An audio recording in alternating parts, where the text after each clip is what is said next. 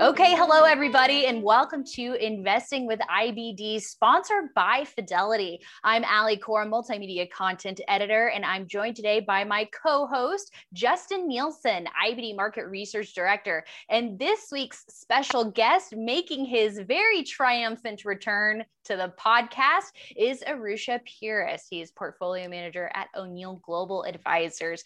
And on this week's show, we have a lot to talk about in terms of the current market what's uh, shaping the market direction, and also how you can use industry group strength and the relative strength line to help you focus on what's working. And we're going to take a look, of course, at a couple of stocks and get some analysis from Arusha on that. So, welcome, Arusha. Hey, good, good to be here. Good, good to see what you've done with the place, and I'm big fan of the show. Yeah, I'm sure the audience is uh, feels very relieved to hear your voice uh, back on the airwaves. There's some We're sense of normalcy back to this place, huh? right. Yeah, I, I I wanted you to actually put as one of his titles, former former host. Yeah, of, former. that that would have been really good. Formerly known as. Yes, exactly. Goes by a symbol. It's too soon, man. The, the the wound is hasn't healed yet, Justin. okay. well, we're glad to have you back on. It's a treat. Thank you. Well, let's so get down to off. it. Yeah. Should we start uh, talking about the market? Because I mean, today uh, was rough. We more introductions. Yeah, exactly. I, I, right, I don't exactly. want to talk about the market. Yeah, let's stall this one. I know, stall. I know. It's uh, we're afraid to look, but we must. So a really rough day here, and we've been talking about this bifurcated market and the weakness in tech, but it seems now uh, like it's really spreading to other areas of the market, guys. Yeah, it well the this is the beauty of our system right? Our system the markets are always going to look ahead. And for months now growth stocks have been uh, they've been in trouble. They've been slowly being uh, sold off at key points and it just kept getting worse and worse. And yeah I, I was trying a number of these growth stocks uh, the last couple of months and, and, really since the beginning of the year. And it was just a struggle. Every single time I tried it, I was forced to cut losses, forced to cut losses. And we're starting to find out why. There's more evidence coming out. And obviously, with the inflation numbers, the CPI numbers going through the roof, uh, I, I think it was like the highest since 2008. Uh, this is an environment where growth stocks are not going to do well. But I think the the beauty of the system is that the market always anticipates this. And if you learn how to read charts, it's been telling us for months now not to really be in growth stocks. Yeah, I think that's one of the amazing things is how that technical action, uh, you know, they, they, say that the market is a leading indicator, right? Not a laggard, uh, lagging indicator. And so, again, this is something that we've been seeing in the NASDAQ for quite a while. The NASDAQ has, you know, it, it has been clearly in a corrective phase. I mean, it, it started getting to those highs of February 16th, but really couldn't make much progress before starting to take another downturn. But even when it was getting back to those highs, it was it was really interesting because it was the former leaders not really participating. You see the advanced mm-hmm. decline line on the Nasdaq Composite was really not doing much. Um, you know, it was the the Googles, the Apples, the Facebook. You know, that's what was really driving the Nasdaq ahead. And um, yeah, it, I think the trickiest part though was it was really hard to, you know, look at the S&P 500 and ignore the fact that the S&P 500 and the Dow Jones Industrial Average were at new highs. I mean, mm-hmm. just just last week, right? they were they were breaking out into new high territory, and you know now they finally are looking a little bit worse. So, uh, what would you you know kind of in I know this is a little bit of hindsight, uh, but what should people have been looking at? What cues should people have been taking? Um, how invested do you think people should have been during this market where, again, you had this bifurcation? Our normal stuff wasn't working, but you did have strength in these areas that was undeniable. So, what, what would have been your hindsight look at the way to play this? Well, there, there are a couple things. First, uh, I think, it, and it's not necessarily hindsight. This is every time you just look at your portfolio, how, how are you doing, right? Right. Mm-hmm. The portfolio is going to be telling you whether you're, you're right or wrong on your decisions. So that if you were in the wrong stocks, whenever you're in the wrong stocks, it's going to be telling you you're out of sync with the market. and it was very easy, especially for growth investors, to be out of sync most of the year. Right. Uh, so, so that that was one thing. Uh, relative strength industry groups, which I think we'll talk about in the next segment. Uh, those were the two key kind of indicators. Now, I, I admit because I look at a lot of stocks, and over the weekend mm-hmm. I look at a lot a lot of stocks, and there was there were plenty of times where growth stocks did look attractive, but one thing that I've kind of gotten a little bit uh, lazy on is looking at concentrating on the industry group ranking. Well, the market has really made me pay for that because if you were if that was a key part of your analysis every week, the top 40 groups you hardly had any growth related type of groups there maybe some retail and things like that but it was it was pretty consistently energy building real estate uh, things like uh, things like that but uh, a lot of it is just the the relative strength the industry groups and the portfolio Th- those are kind of those hindsight kind of things where you have to go back do your post analysis and figure out uh, you know am I making the right decisions based on your performance? And I'll say one thing, you know, this is the trickiest type of environment for us. This is this is the worst case scenario for our system because it's a trendless system. Right. And so every few days it's going to give you it's going to tempt you hey, here's a stock coming up through the 50 day moving average, one of your favorites, trying to build the right hand side of the base. Here's another stock that's breaking out on maybe low volume, but the rel- you're missing that the relative strength line is lagging. Uh, and so this is the choppy market, the trendless market. Uh, the sideways market, which is the most dangerous market for our system, mm-hmm. right? We're a trend based system. We do well in uptrends, like especially last year was ridiculous. Uh, and we can stay out of downtrends but it's this trendless, indecisive market where you have this rotation that almost seems to happen every two days or so. Right. Uh, that's the one that can catch us. And that's where you really have to use, look at your portfolio and look at your batting average to tell you, am I in sync or, uh, with the market or not? Yeah, uh, but there have been bright spots in the market, as you've been saying, the oil and gas, construction. uh, well, just to talk about these other areas that yeah. That have been working.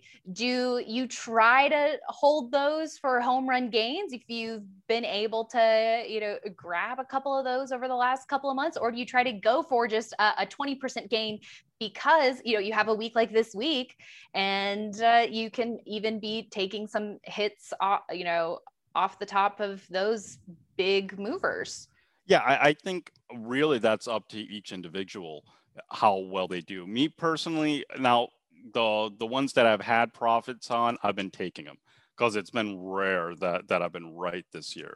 So I, I've, I've been i've tried to be pretty quick to take those profits. Uh, if if you are if your your your sweet spot are these type of stocks the dow related stocks real estate building where you really understand them now you might have the conviction to hold on uh, for those home runs and those big winners because this they have been trending quite well and you you might have caught them earlier and you can you, you'll be able to handle the kind of the wiggles and wobbles that are going to happen in this more volatile market uh, so it really just comes down to what you're comf- uh, comfortable with. Now, I think most investors who have been studying the CanSlim system, uh, this is not going to be our environment. A, a, lot of us are just going to prefer to only be invested a little bit and mainly set out on the sidelines. I, I know Mark Minervini says that you know it's either uh, you're looking for the easy dollar environment or the yeah. hard penny environment right a hard penny environment and so in, in many ways this is not uh, worth it for for most people to uh, try you know if, if you're really good at getting growth stocks this is not worth trying uh, this kind of hard penny environment because you're you're just kind of getting whipped around, taking quick gains, things like that. It's more frustrating. You're better off preserving your mental capital, resting, and letting your type of stocks really set up for that next uh, run.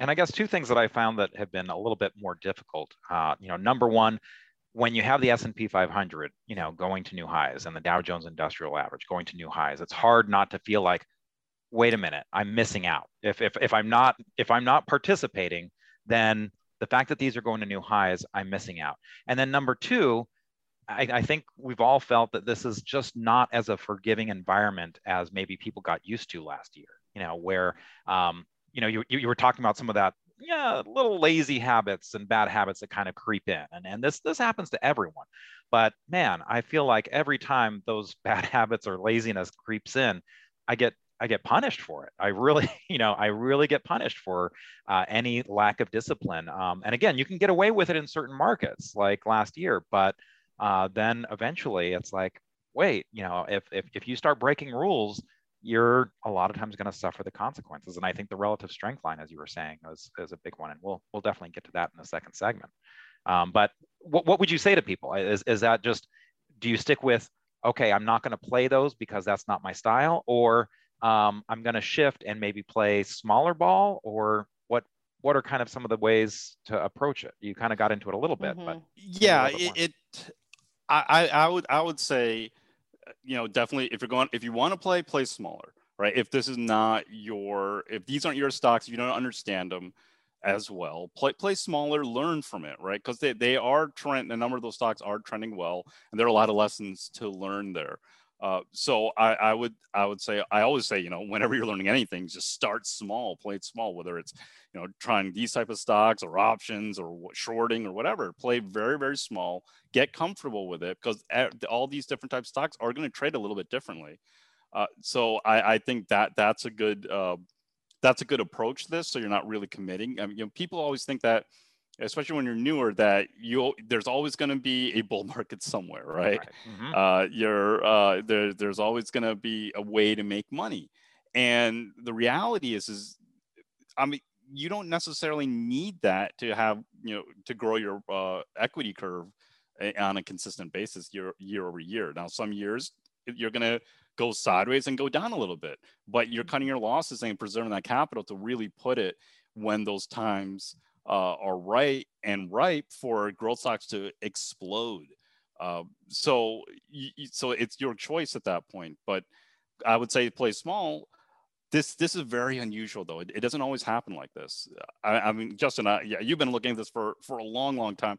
I, I don't remember a, a mark. It's I don't really remember a market like this where the Dow and S&P were consistently hitting new highs, and then Nasdaq was like consistently going sideways or just on on the verge of making new lows. Yeah, I mean, you know, you had you had 2000 where 2000, yeah, um, exactly. you know that that was where the Nasdaq was taking a harder hit. You know, the right. S&P 500 and Dow Jones Industrial Average were certainly coming down, but the Nasdaq was just getting destroyed. I mean, it was down 79% from the high to the low, um, whereas the S&P 500 and Dow Jones industrial average were a little bit more uh, uh, muted in terms of their their correction. Um, but you know, and then in 2016, you yeah. know, after the presidential election, you know, and we we talked about this on the show. You mm-hmm. you did have this bifurcation that kind of happened as I think people were shifting to okay, what what's going to happen in this administration? Um, you know, and and shifting to the, those ideas of okay, and and to a degree there was a little right. bit of chasing, like oh, is it going to be infrastructure? Or is it going to be this? Or is it? Yeah. And so there was this kind of rotation underneath that you know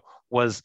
You, you look at 2017, and it was such a phenomenal year uh, for the indexes, but it was really easy to get destroyed underneath the surface, you know, because you know th- there were these very light pullbacks. You know, 3.4 percent I think was the max right. on the S&P 500, and underneath you had this rotation, on, you know, that was happening, um, which did which did make it difficult. Um, and I guess going forward, that's that's the question here. You know, the S&P 500, you know, it's it's not even at its 50-day moving average line yet. So, right. is this seeming like it's um, you know potentially a bigger issue the start of something bigger or is this just another pull back to the 50 day moving average line and then you have to be ready to go again?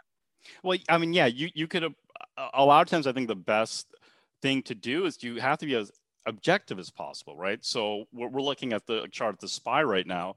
It's right at the 50 day if you wanted to you know make a trade off of this and say you know i'm, I'm gonna buy here and keep my risk maybe 3% below, 3 4% below the 50 day, you, you do have some kind of trade right there. And especially for uh, regular stocks when they're trending well, you, a lot of times you want to start, you want to take those trades in a good market. So you could take that same approach here. I, the one thing I was going to mention is if you don't want to buy energy, you don't know which energy stocks to buy or what Dow Jones stocks to buy, you can always buy the ETFs for these, mm-hmm. right? And and that's what I've done. I just bought a few of these, and XLE is one that I, I bought. I was like, I don't even know what energy stocks, but I do own XLE because I see underneath the surface a lot of those energy stocks are trending well, and I, I, can handle the volatility a little bit better on, on this ETF versus uh, right. one of the individual stocks. Yeah, Justin, I know you're a big fan of this approach as well. Right. Yeah. And so XLE, of course, is the Spider uh, sector fund for energy. Um, and you know what? I think this is a good transition. Um, when we come back, we'll go ahead and get a little bit more into the industry groups, uh, the relative strength, and uh, that'll be coming up in our second segment. So stay tuned. Fidelity Investments is hiring now. If you have a Series 7 financial license, you'll find opportunities for both remote roles and regional center careers across the country. At Fidelity, we provide opportunities to help you change lives every day while making sure you have benefits that make an impact in your own life. Flexible work environments, training, and resources to help you grow, all adapting with you throughout your career because your workplace should work for you too. Visit fidelitycareers.com to explore jobs today. Fidelity is an equal opportunity employer.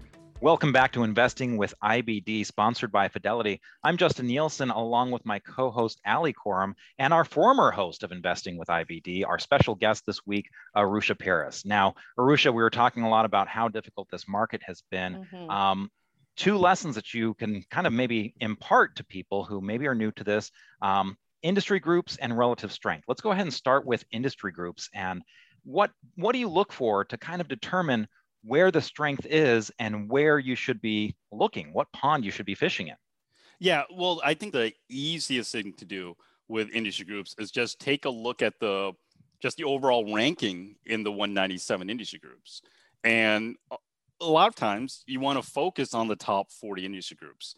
And so uh, uh I'm not sure if we can, uh, yeah. So let, us just take a look at that. You have oil and gas as the first two groups, retail department stores, right? Oil and gas, retail, retail steel, transportation, retail apparel, which is some, some a little bit of growthy, uh, metal products, uh, wholesale jewelry, building, media, books, you know, chemicals. You know, th- this immediately is telling me this is not our environment right there. Mm-hmm. Right, just by looking at the composition. A lot of times, when you're in a great environment, especially like last year, they were all like computer software enterprise, uh, computer this, computer that, right? It, uh, it just all these. those are some of the lowest this year. Yeah, yeah, mm-hmm. and they, they almost flip flopped, right?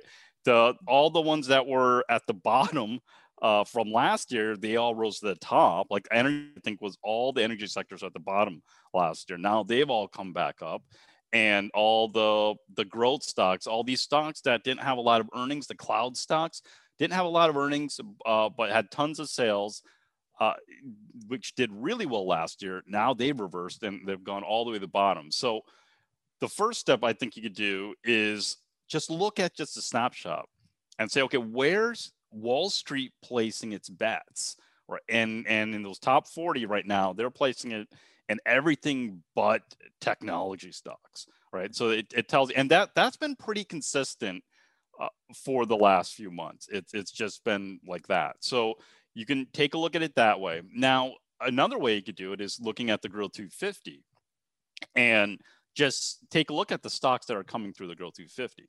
Uh, and so you, so you, can do this on the weekend and you're going to get a lot of the same type of stocks a lot of energy stocks things like that but uh, ali so if, if you uh, mm-hmm. maximize the bottom panel for one second yeah and so when you when you're on MarketSmith, if you're looking at the bottom panel if you scroll to the right there's a column, an industry group column uh, that uh, keep scrolling to the right. There you go. And so there's with the industry names, there's industry group rank and the industry names. Uh, so the way the MarketSmith Growth 250 is sorted, it's sorted by industry group rank, and then within the rank, composite rating. So a lot of times, what I like to do, and I used to do this a lot more in years past, but I would just first scroll to the right, look at industry group name, and then I'll just look at the chunks. So like, okay, there's a lot. There's like what seven, eight stocks in oil and gas. And I scroll a little bit more. There's a number in retail. Scroll a little bit more, steel.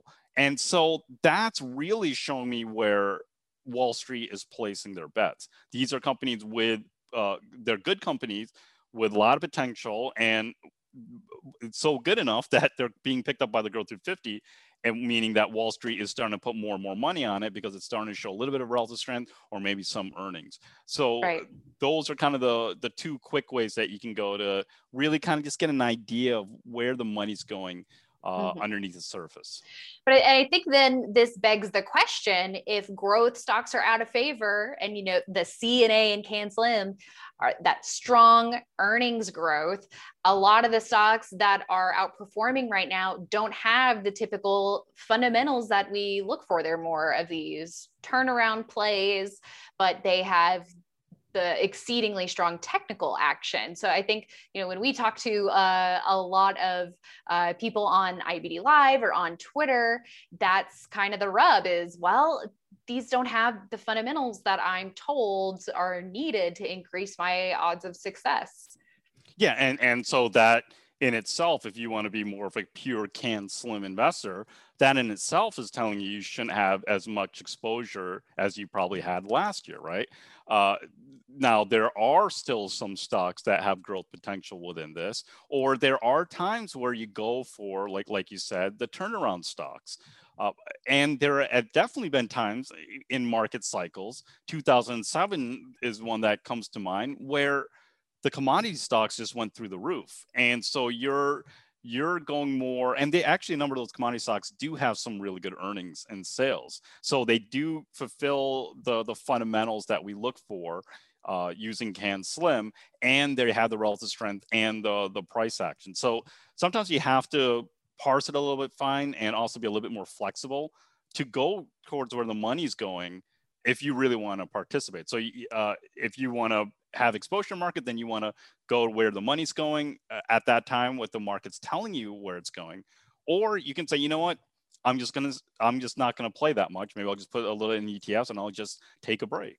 Mm-hmm. Mm-hmm. So I, have got kind of a two-part question here, um, Ali. If we could go back to the the first screen that you showed with the industry groups, um, I was I was wondering, do you ever look at the directionality? You know, because I mean that's something that you you certainly mentioned how a lot of the the former leaders, we have seen them kind of, you know, flip flop. And, you know, one of the ones that jumped out at me was when you were looking at the bottom, Energy Solar, which was, you know, yeah. three months ago, six months ago was number one, number two, and now it's, you know, Solar down at the bottom. And then you look at some of the others, you know, it, it's it, it's flip flop. Do you do you look at because MarketSmith does show you yeah. kind of that directionality? Is that something that you look at, or is it just like, you know what, I I don't care really where it's been. I just care where it is right now. No, yeah, no. You, you bring this is a little trick that that I, I will show that I've shown MarketSmith customers in the past on webinars.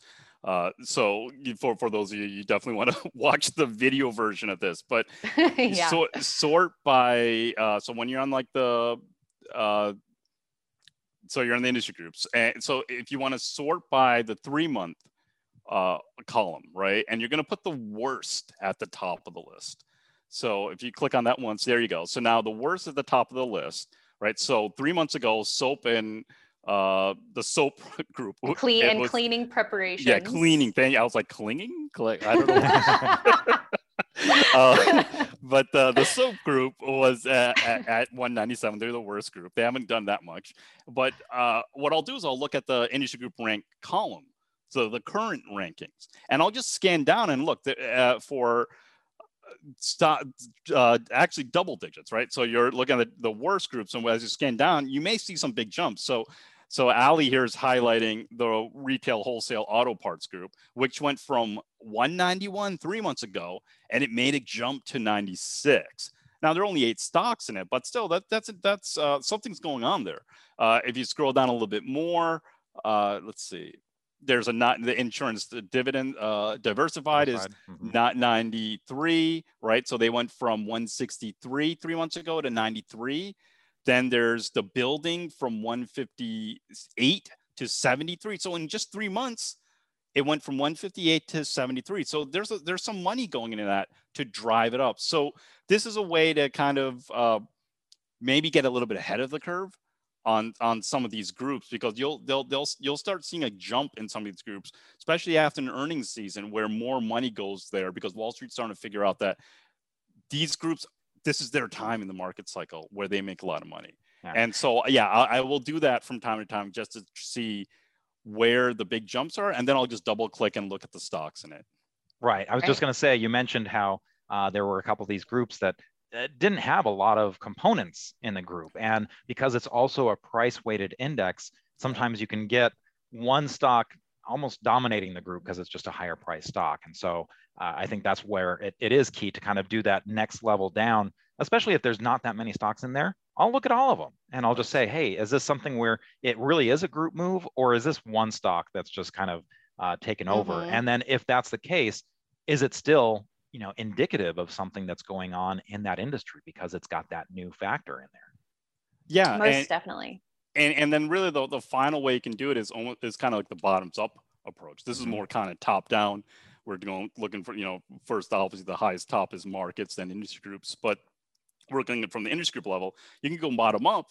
If you're looking at enough stocks like the Growth 250, or sometimes I'll look at a lot more stocks at the time, and you'll start noticing, wow, there are a lot of stocks in the, the building group or the building sector that are forming bases that have shown some nice uptrends. They're starting form bases, and and some of them might be emerging. Now, the oil and gas uh, U.S. exploratory group, this is a good example here. They they've had a, a really nice strong run over the last few months, and they finally formed some bases over the last uh, month or so, and now they've started to merge out of those. This is the first; these are the first bases that they've actually started to form. Uh, so, and, and now they're starting to move, and they're ranked number two, and so they're actually giving kind of the the more traditional opportunity to get into some of these stocks. Mm-hmm. Yeah. So then, how do you know if it's too late. So say you're you're looking at the industry group strength, what then are you looking for on those charts to help you determine okay, this is where I need to be putting my money? Yeah, uh, well you I mean the first the easiest way to do that is looking at it's when the stock goes through a, a run, it's going to form a number of bases along its along its path. And so that's one way. We call that stage counting. I don't want to really get too too far down in, into that level, but uh, if if a stock's been going up for for a while and if it's formed three or four of these bases, a lot of times it's become a lot more obvious. And when it becomes more obvious, if you start hearing uh, people you know talk about it or CNBC talk about it, it's become obvious, and you want to be a little bit more careful there. Uh, so, so that's one one thing. Just see how far it's run, and if, and if it keeps emerging out of it, the probability of it working as well is less at, at, that time. So, so, so that's one thing. But here's the other. Here's the reality, though. If if it's a stock that I really like, a company that I really like, and even if it's gone on a big, big run, I sometimes will take a chance at it if if it's breaking out powerfully and uh, has everything going for me. It's a great earnings report, things like that. I'll still take a chance uh, because anything can happen in the market, right? You just don't know. So anything can happen in the market. I'll take a chance.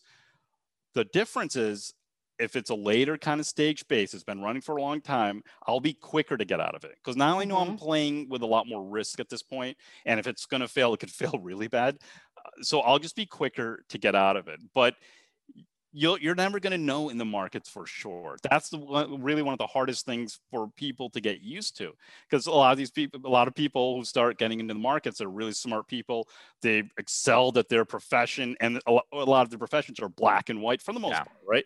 There, there's a kind of a set rules, and if they get really good at it, they can just reproduce that over and over again.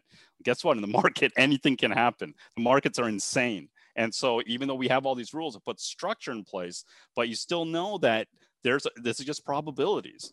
Mm-hmm. And so if it's a great company that's breaking out, I'll still take a chance, maybe smaller, I'll adjust for that risk uh, because uh, I know that there's a chance that it can go from say a fourth stage base we consider kind of a late stage base I've yeah. seen four stage bases go to six stage, right. eight stage, you know, and so you don't know at that point. So, or if you get a climax top, then you've got one of the most powerful moves that yes. you're, you're going to see it. And yeah, exactly. Yeah, definitely. I think it also might be helpful if we take a step back and talk about why there is such this importance on industry group strength a little bit more eh, because you talked about a number of technology stocks in this uh, last move up that we saw by the NASDAQ.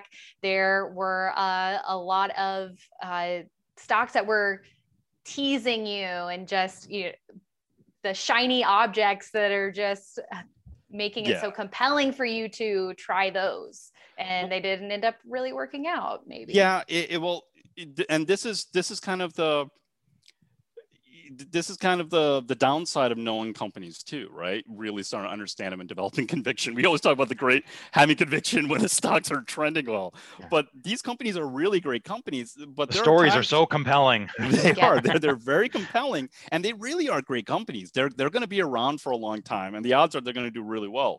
But there are clear times in the market when they're out of favor, and the, there's going to be disconnect between the company and the stock, right? And so you may be right on the company over 10 years, but the stock might go down for two years, and uh, you may lose 60, 70 percent on that investment, right? So.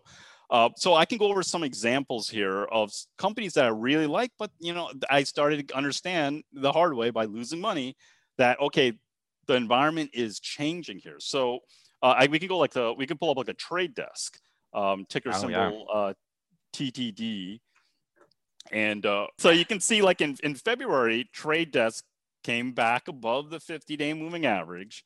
And yeah, it's around there. And then it also reported it it got through earnings and it started to move up. So that's that that was right around the, the time where I tried it. Uh, now this was an ugly cup with handle. Notice pattern recognition did not call, ca- ca- uh, call it a cup with handle, but I said, eh, you know what? What does pattern recognition know? I think it's a cup with handle, uh, and so I tried it. And then the next day, it sold off, and I was like, okay, that's not right, for it to sell off that quickly. So something's off. So I sold like half my position, and then of course the next day it gaps down like massively on that. So I had to close out the position right there. So uh, now, do I regret trying it at that point? A little bit, but not not that much because a lot of times it's just a numbers game. But really, look, I knew what I was doing getting into this stock. I was parsing it fine. I knew that the there wasn't really a, it wasn't a great pattern. Uh, the relative strength line was nowhere new, near new highs at that point, so it was lagging at that time. Uh, and you, you know the the it shouldn't have reacted that second day like that. So there are there are a number of things here that I was like, yeah, I'm cutting it close. So I did actually go in smaller for this, but I still paid dearly because of the that gap down the, uh, on that day. But these are on the cards, right? So so so that's one. A Pinterest is another one where I I was lucky to get out of this without uh, really getting hurt too badly, but I did. So as it came back about through the 50, I didn't buy it there. Usually I will start buying some, but you know, I was I was probably smarting over the trade desk, losing money on that. so I passed on this one. Uh, it started to move up after four or five days, and of course now I'm upset that it's like, oh my god, I, I missed out on this trade. You know, because Pinterest is such a great company, it's probably going to go up to 150 from here, and I'm going to miss out on it. You know, you let the emotions get the best of you. Uh, so I started buying a little bit as it pulled back, and then when it when it started to emerge out of that, once again, pattern recognition did not call this a, a cup with handle. Uh, but I said, what, is, what, what is pattern recognition? No, I'm going to try it here. And so I tried it. But when this reversed quickly, I, I said, okay, trade desk, the trade desk caught me. Now here's one. Okay, I'm going to get out of it. Worst case scenario is if it does break into the highs, I can buy it again. And so this one, I, Uh, I escaped barely on this because then it really blew up and then that and so when it really when Pinterest really got hit like that, those are kind of little warning signs going, okay, something's off here. This is not the behavior that you see when stocks are being accumulated, right? It, it just happens day by day. You'll see little clues like this. When stocks are being accumulated, they behave a certain way. When they're being distributed, they behave another way, where they kind of go up. They'll they'll they'll uh, you know tempt you in. They're ugly bases, and then they sell off hard. And, and so so so that's one. Shopify, one of my favorite companies, and a stock that I was in a lot last year Mhm. this is one that I was like, oh, let, let- let me let me try to parsify and get above as I was trying to get into the uh, above the 50 day. And once again, it almost did very similar to Trade Desk. And now I had the Trade Desk experience in the back of my mind because almost identical. So I tried it, but when it reversed the next day, I was quickly to get out of it because it's like this looks just like Trade Desk. Or it does it a little bit, really ugly kind of cup with handle, and then they sold it off uh, pretty heavily again. Um, so all these patterns first of all the first warning sign is these are terrible patterns right there there's Mhm. they are not sound cup with handles. Second, relative strength lines you can see on Shopify here, consistently lagging. Uh, they, they were consistently making downtrends. The relative strength line is going to be your your best friend if you learn how to to use that in analysis process because Ali just switched it to a weekly chart right here. Uh, the, this relative strength line has been lagging for the longest time. It's just been making new low after new low. And so it's been telling you for the last couple of months that, hey, Shopify is not a leader in this market anymore. It's it, it's just lagging and look for something else. But if and you, sometimes that's hard when yeah. something was the leader and maybe you made money on it. And again, as you said, you got to know the story so well. Yeah. Uh, and, and I know Shopify is going to be around for the next 10, 10, 15, 30, 40 years. They're, it's an incredible company and what they're doing is amazing. But that does not necessarily mean that the stock can't correct 60, 70% from here. Right. right? Anything's possible in, in the markets and especially with inflation rising, all that kind of stuff, you know, they will hit these growth stocks pretty hard uh, if, if uh, things get worse on, on that front. Well, an important Mm. statistic that people should remember is that you know when we look at what we consider these model book stocks, these stocks that have had you know the, the greatest moves, when they correct, the average correction is 72% from their top. You know, and so when you're talking about this is what they could do, this is what they actually average. You know, and again, some of them come back. About 12.5% will come back and lead in another cycle, but uh, you just have to know hey, do you want to sit through a 72% correction? Because that's the average. And that's over a long period of time, not just 2000 dot com bubble, not financial crisis, uh, you know, not coronavirus. It's that's over a long period of time. Now look who's being the Debbie Downer here. no, that's that's that's the warning. You know, again, that that doesn't mean that's going to happen, but you always have to be prepared for that, and that's why we Right. don't try to buy these, you know, on on the on, on the way down. Yep. You know, the, the the buying on the dips again, that can just be a recipe for disaster. It, it can work great for a little while, but then when it stops working, if you keep on buying on those dips and averaging down, it's it's uh, you're gonna you're gonna lose a lot of money. Well, and, and this is why I love risk management, right? Because I I just showed you three really dumb trades that I made this year. Uh, and I didn't know they were dumb at that at that time, but what saved me from really losing a lot of money was I had an exit strategy. Yep. Once, Rules. once yeah, the rules got me out. Hmm. Even though I was like, oh, once I sell it, I'll probably go back. It doesn't matter. I, I have a plan and you have to trade those plans and exit when they go against you. And that's what's going to enable you to survive long enough to participate in markets like 2020. That's exactly right. So, industry group strength, extremely important to focus on, as well as that relative strength line. We can't say it enough.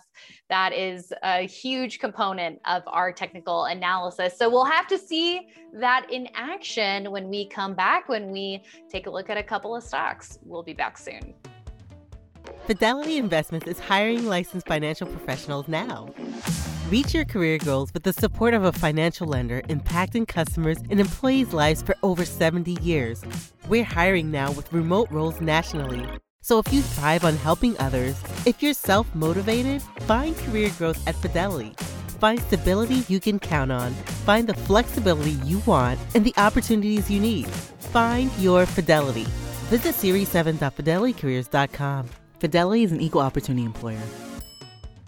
Welcome back to Investing with IBD. Ali Coram here with Justin Nielsen and Arusha Pires. So let's talk about a couple of stocks right now. Uh, Arusha, I know you were saying you were having a little bit of a difficult time coming up with this list, and it seems like that's kind of a function of the market that we're in right now. Slim Yeah. Kind pickings. of, yeah. Yeah, so the- absolutely. The- It, it is slim pickings. Uh, these are companies that I don't own, but uh, they, they are they are they're, they're well they're they're stocks that I don't own, and and uh, but the stocks are trending, and so they they are showing some relative strength. And so let's take a look. Okay. Well, first up, we have Valero, ticker VLO, uh, in that oil and gas sector, group 48 in the refining group, forming a cup base here. So, what do you think about this action?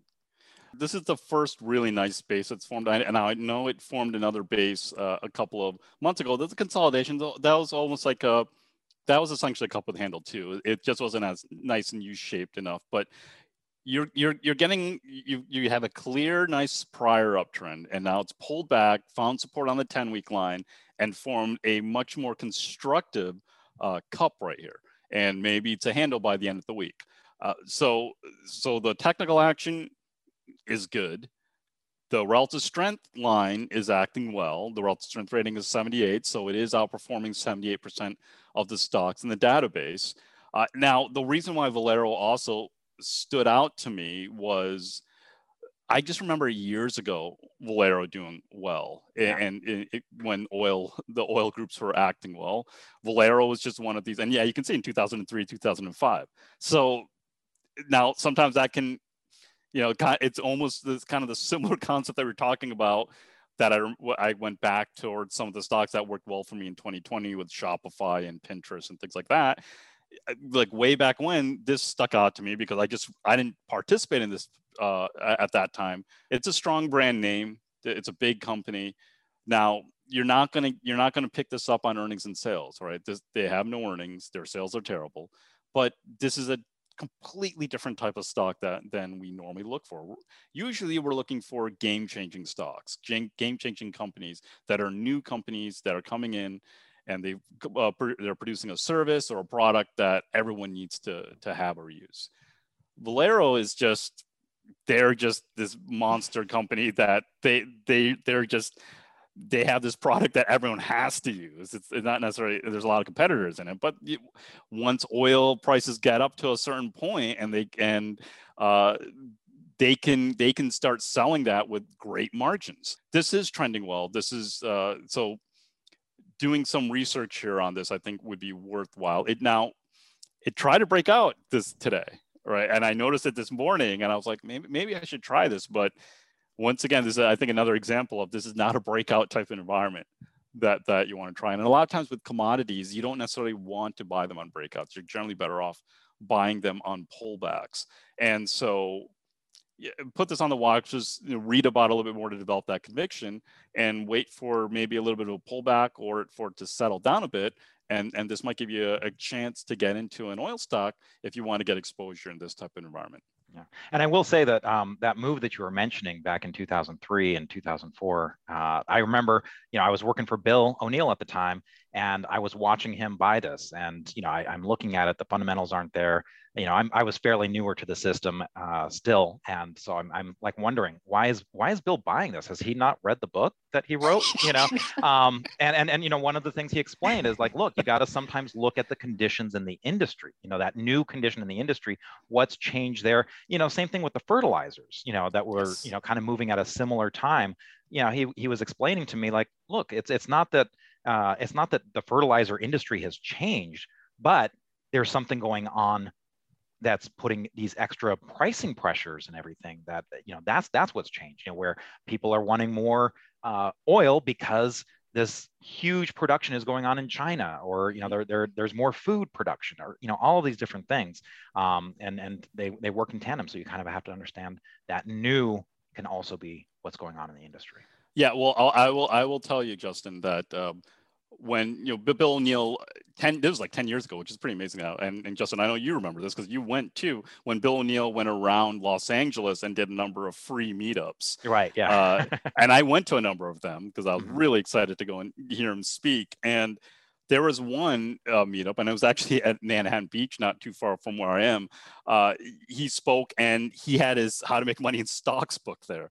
And he he left it on the on the couch when he went up to speak. And so uh, Amy Smith was there, and so Amy grabbed it and she sh- showed the book to me. I have never seen a book more marked up. Yeah. so Bill O'Neil marked up his own book oh, with yeah. so many notes. Wow. So mm-hmm. so yeah, he he's read the book his own book many many times. he has. Uh, yeah, great great story there, Justin and Arusha, of course. But for this energy sector, Arusha, even though we're talking about Valero here, just uh, to be clear, you're opting to play this group with in the ETF. With ETFs, yeah. If I want to get into some of the stocks, Valero will be one of the ones I'll consider. Uh, so uh, I'm, I'm still debating it. There, then there are a few others that I, have passed on uh, over the last few days because I just wanted to put it more in the ETFs. But they, these stocks are they are acting well. Um, Mm-hmm. It's just it's just a little bit it's getting it's going to get a little bit more tricky if the market acts like this, right? Where it's one day they're acting well, and the next day they take all those gains back. Then the next day they gap up again. Then the following day they take it all away again. When that kind of happens, it's doesn't matter what stock it is, and it doesn't matter if these are the outperforming groups and they are in solid uptrends. It just gets very tricky if you're watching them too closely, and so uh, you just got to know you just got to know the when when times are right that you, uh, when times are right and when the environment's right for you to do well in when when are you going to be able to do well in these stocks or not and right now I, I just know just by past experience that these aren't environments that I just do well at and so a lot of times the the, be- the best answer is not to do too much Well, and that's kind of that definition of that hard penny environment. Yes. It's you're you're struggling to make every last penny. You know, you're struggling just to get pennies, and meanwhile, when you take a loss, it tends to be bigger. So again, the ratio Mhm. gets all messed up, and uh, that that's what really makes it hard to you know make progress in that type of environment, and why sometimes it's best to just you know sit on the sidelines for a little bit until it you know works itself out. Yeah, and, and you also know if it's a hard paying environment, if you if you start to talk to others who are doing the same system as you and they're struggling too, right? Or they're not like, you know, that they, they they're really having to try hard to just scrape and you know get get by. Um, the the market the, the market can be as we saw last year, it can be very, very easy when Mhm. you're in the right stocks at the right time. And the, and it can be very hard if you try to force money out of the market. Yeah, well, is Sherwin Williams one of the right stocks for this year? It goes with that uh, economic uh, reopening theme, kind of, but also it, it just a lot of people are remodeling their homes right now, buying paint. It's in the the chemicals group, not quite nearly as highly ranked as the uh, fertilizers, but Sherwin Williams has gone on a pretty nice run over the last couple of weeks. Yeah, and and this is one in the past that I've actually bought because they have a strong brand name and they were one of the leading stocks at that time. So, and they uh, so I try I like to try it because it's a little less volatile. I don't have any shares of it right now, but th- this one over the years I've noticed it can it can also trend very well, uh, and yeah, Ali just pulled up a monthly chart here. You can see this is the obviously they they are the big player right in the in the paint industry and they keep acquiring companies and keep uh keep consolidating that industry so uh th- this is this is something that I'll keep I'll notice when it's doing well but I'm not always in a rush to to get get into it but yeah yeah I mean it's it's just another way to play the the housing boom and uh the the real estate market So, what do you think about where it's at right now? Want to wait for a extended right base to Yeah. form, some sort of pullback, something. Yes, yeah. You, you- just because these uh, these are great companies and they're actually working right now, and, and this is only 4.5% off its high, doesn't necessarily mean you run and buy it at this point. That this is way extended. It's 11% from its last base, which was a flat base. And so if you missed it, you missed it. And you- Mhm. you just put it on your watch list and check it every week. And there's going to come a point where it's going to come in really hard. It's going to all start start selling off like a lot of other stocks, uh, especially if the market continues to, to go lower. Uh, and then it's going to go sideways for a while and potentially form another base. And that will be the next time. If it completes that base and emerges out of it, that will be your next time to get into it. And if the other kind of thing to do is if it doesn't do that and, and it's just more kind of going sideways, the 50 day moving average could catch up to it and then it could give you an opportunity to buy off the 50 day moving average which which was a, a good move for a number of those energy stocks uh, the, the oil stocks in the in in the the number two group those stocks all pulled back perfectly to their 50 day moving average over the last few weeks and then completed their bases So That's you right. were mentioning, you know, uh, some of these are coming down pretty hard. Um, let's maybe take a look at another one, XPO, that you were bringing our attention to. This one, uh, it's it's in that transportation logistics. Transportation has been another area of strength. The Dow Jones Transportation Index has been doing well. Um, so it doesn't quite show up in the industry group here, but that sector has been doing well with some of the rail and um, others in that sector. Uh, but down today 5.7%. Uh, what what does that say for this great relative strength line? Um, and it can still go down, right? Yeah, yeah, it, has gone on a great run. Uh, it's finding support off the 21 day moving average, so it, it could hold there. Uh, mm-hmm. th- this is one that just emerged out of the base uh, around like six weeks ago or so. And it had and, and it got a little tricky too, right? It tried to break out, it came back in hard, shook everyone out, and then took off. And a lot of stocks have done that this year, where they have this kind of really tough shakeout after the breakout, and then they work. Uh, so this one really could continue to find support off the 21 day moving average. Uh, I now when you're in a great market, there and if it's a stock that I really like, I will sometimes say, you know, let me buy a little bit off the 21 day and just use the 21 day as my exit strategy. Uh, you know, David Ryan calls that more the mental health buy. If, if you get, if you get, if you missed and, you, and you're, you're kicking yourself, sometimes I'll, I'll do that just to make myself feel a little bit better. But uh, th- this is a same kind of approach though, and that's the the beauty of uh, How to Make Money in Stocks book by Bill O'Neil yeah, it, there aren't that. I mean, there are. It seems like there are a lot of rules, but there really aren't. It's just manage your risk and wait for proper setups to buy. And so, same thing here. Let it let it pull back to the 10 week line, the 50 day moving average. It could get, give you an opportunity there. These guys, it, what stuck out with the, uh, this story with XPO Logistics is that they're the the last mile type of delivery, and and right. as you know, obviously e-commerce is getting stronger and stronger uh, it's harder for these bigger companies to always deliver the big products, especially like TVs and stuff like that, to customers. So XPO Logistics really kind of grabbed that that that uh, part of the the distribution uh, and and really made it their own. And so it went on a great run in 2017 and uh, so and it's been trending quite well here. So this, this is one that, that that's on my watch list, but you want to wait wait for it to set up again. Mm-hmm. And if you're ever playing the alphabet game while you're driving with your kids, uh, it's it's great for getting the X. I will say that. Uh, so um, let's maybe take a look at a final stock MED. Uh, yes. Just real quickly. Uh, this was another one that was on your list. Yeah. Mm-hmm. So so Medifast. Now this is more for gr- growthy type of stock. Uh, mm-hmm. And and Medifast over the years has gone on some amazing runs. Uh, it, it, they reported earnings last week. It had an earnings gap, and so it had the catalyst to emerge and go into new highs.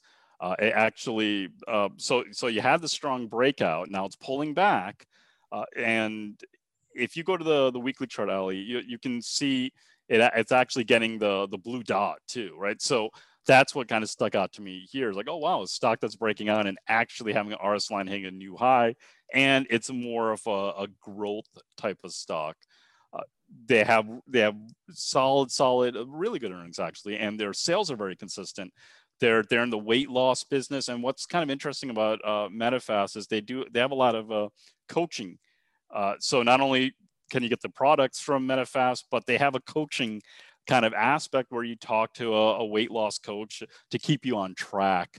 And uh, so they have it, it is an interesting model and they've done well. And you can see this on the weekly chart. Look back in 2018 when the stock gets going it, it can really move. And it, it, it is kind of impressive that it's back in all-time highs. I mean it corrected i mean justin you were talking about stocks correcting 72% yeah. This one almost seemed go. like it did and and and it's recovered all the mm-hmm. way so they keep they seem to keep impressing Wall Street uh, when the time is right for these uh, cosmetic and personal care uh, groups to to work well. Uh, it always seems like Medifast is like one of the best performers in this. Mm. And as you well, mentioned, there's a lot of blue on that fundamental side yeah. Uh, with with Most the earnings definitely. and 47% EPS growth rate with an earning stability of 13. I mean, that's uh, that's that's pretty good especially with the way the chart how because the yeah. chart seems a little bit more volatile so uh, earning stability of 13 and the lower the number the better on for earning yeah. stability uh, that that what that's telling you is that this stock this company is pretty consistent at meeting earnings expectations and uh, so yeah that that's actually pretty surprising for a company like this well, you know, Arusha, we talked about both that relative strength line and industry group rank being so very important. Which one is the dominating factor? Do you go with the relative strength line blue dot here, even though it's group 117 out of 197? Does that strong RS line outweigh perhaps, you know, it not being in the top 40? No, and that's a great, great question. If a stock is in a really poor industry group, kind of like Medifast right here, 117 out of 197, uh, that's a big negative. But I've learned over the years that there are no showstoppers. Like one rating isn't necessarily going to eliminate a stock for me. What I'm going to do is okay, that's big negative. Does a Medifast have enough positives to overcome that big negative? And so that's you, you kind of do the exercise that we are just talking about right now. You look at the earnings, you look at the sales, you look at the story. And if it has enough uh, positives to overcome that negative, then you take a shot and see what happens. Uh, and you, the way I kind of learned that was years ago, I saw Apple in 2004 and Apple's industry group uh, was 120 and it was breaking out of a, its cup with handle at that time. I was like, wow, the computer industry group is terrible, but Apple's breaking out this uh, cup with handle. Uh, should I should I buy it here? And answer was yes. You know, it was a terrible industry group. Actually, the relative strength rating was only a 54 at that time, uh, but it had huge earnings, huge sales, and it was and doing something very different. It had an iPod, mm-hmm. exactly. It was no longer a computer company, right? So, so you always have to weigh the pros and cons. There, it, when you learn the system, when you learn these rules that we talk about here, and and that uh, talk about on throughout IBD in the podcast on IBD Live, it seems very black and white these are all the rules these are all the rules. But the more you learn about it there's a lot of gray in there and exceptions. and, and there are ex- exceptions exactly. And and yeah. so that's where experience is going to start uh, taking over and you're going to be kind of weighing the pros and cons and eventually you're going to take all these rules in the system and make it your own. You're going to start learning that you do better at certain stocks than other stocks. You do better in certain environments than other environments. Uh, and you're going to really cater it to your towards your own personality and that and that's the way you're going to get better and better at this because now you're really personalizing it learning from your mistakes and writing rules for yourself to get better at managing these stocks. And that's what it's all about getting better. Well arusha thank you very much for joining yeah. us today. Um, it's always a pleasure to have you on and in the hot seat and the guest it seat. uh, so thanks a lot for coming on today. No it, it was great to be here and, and thanks for having me Absolutely. We'll have you back again. Next week, Sarah Ketterer of Causeway Capital Management will be joining us. And uh, make sure you tune in next week for the show. And we will see you next week. Uh, this is Justin Nielsen along with Ali Coram, the co host of Investing with IBD. Thanks a lot for listening and watching. And for this week's notes and charts, make sure to go to investors.com slash podcast, where you'll find details for each episode in the podcast episode section. And make sure to subscribe, rate, and review our podcast if you haven't already. We'd really appreciate it. You can also send us your questions and comments to investingpodcast at investors.com. We would love to hear from you and may use your comments on an upcoming episode. This podcast is for informational and educational purposes only, and nothing should be construed as a recommendation to buy, hold, or sell any securities. Make sure to consider consulting with your financial advisor before making any investment decisions.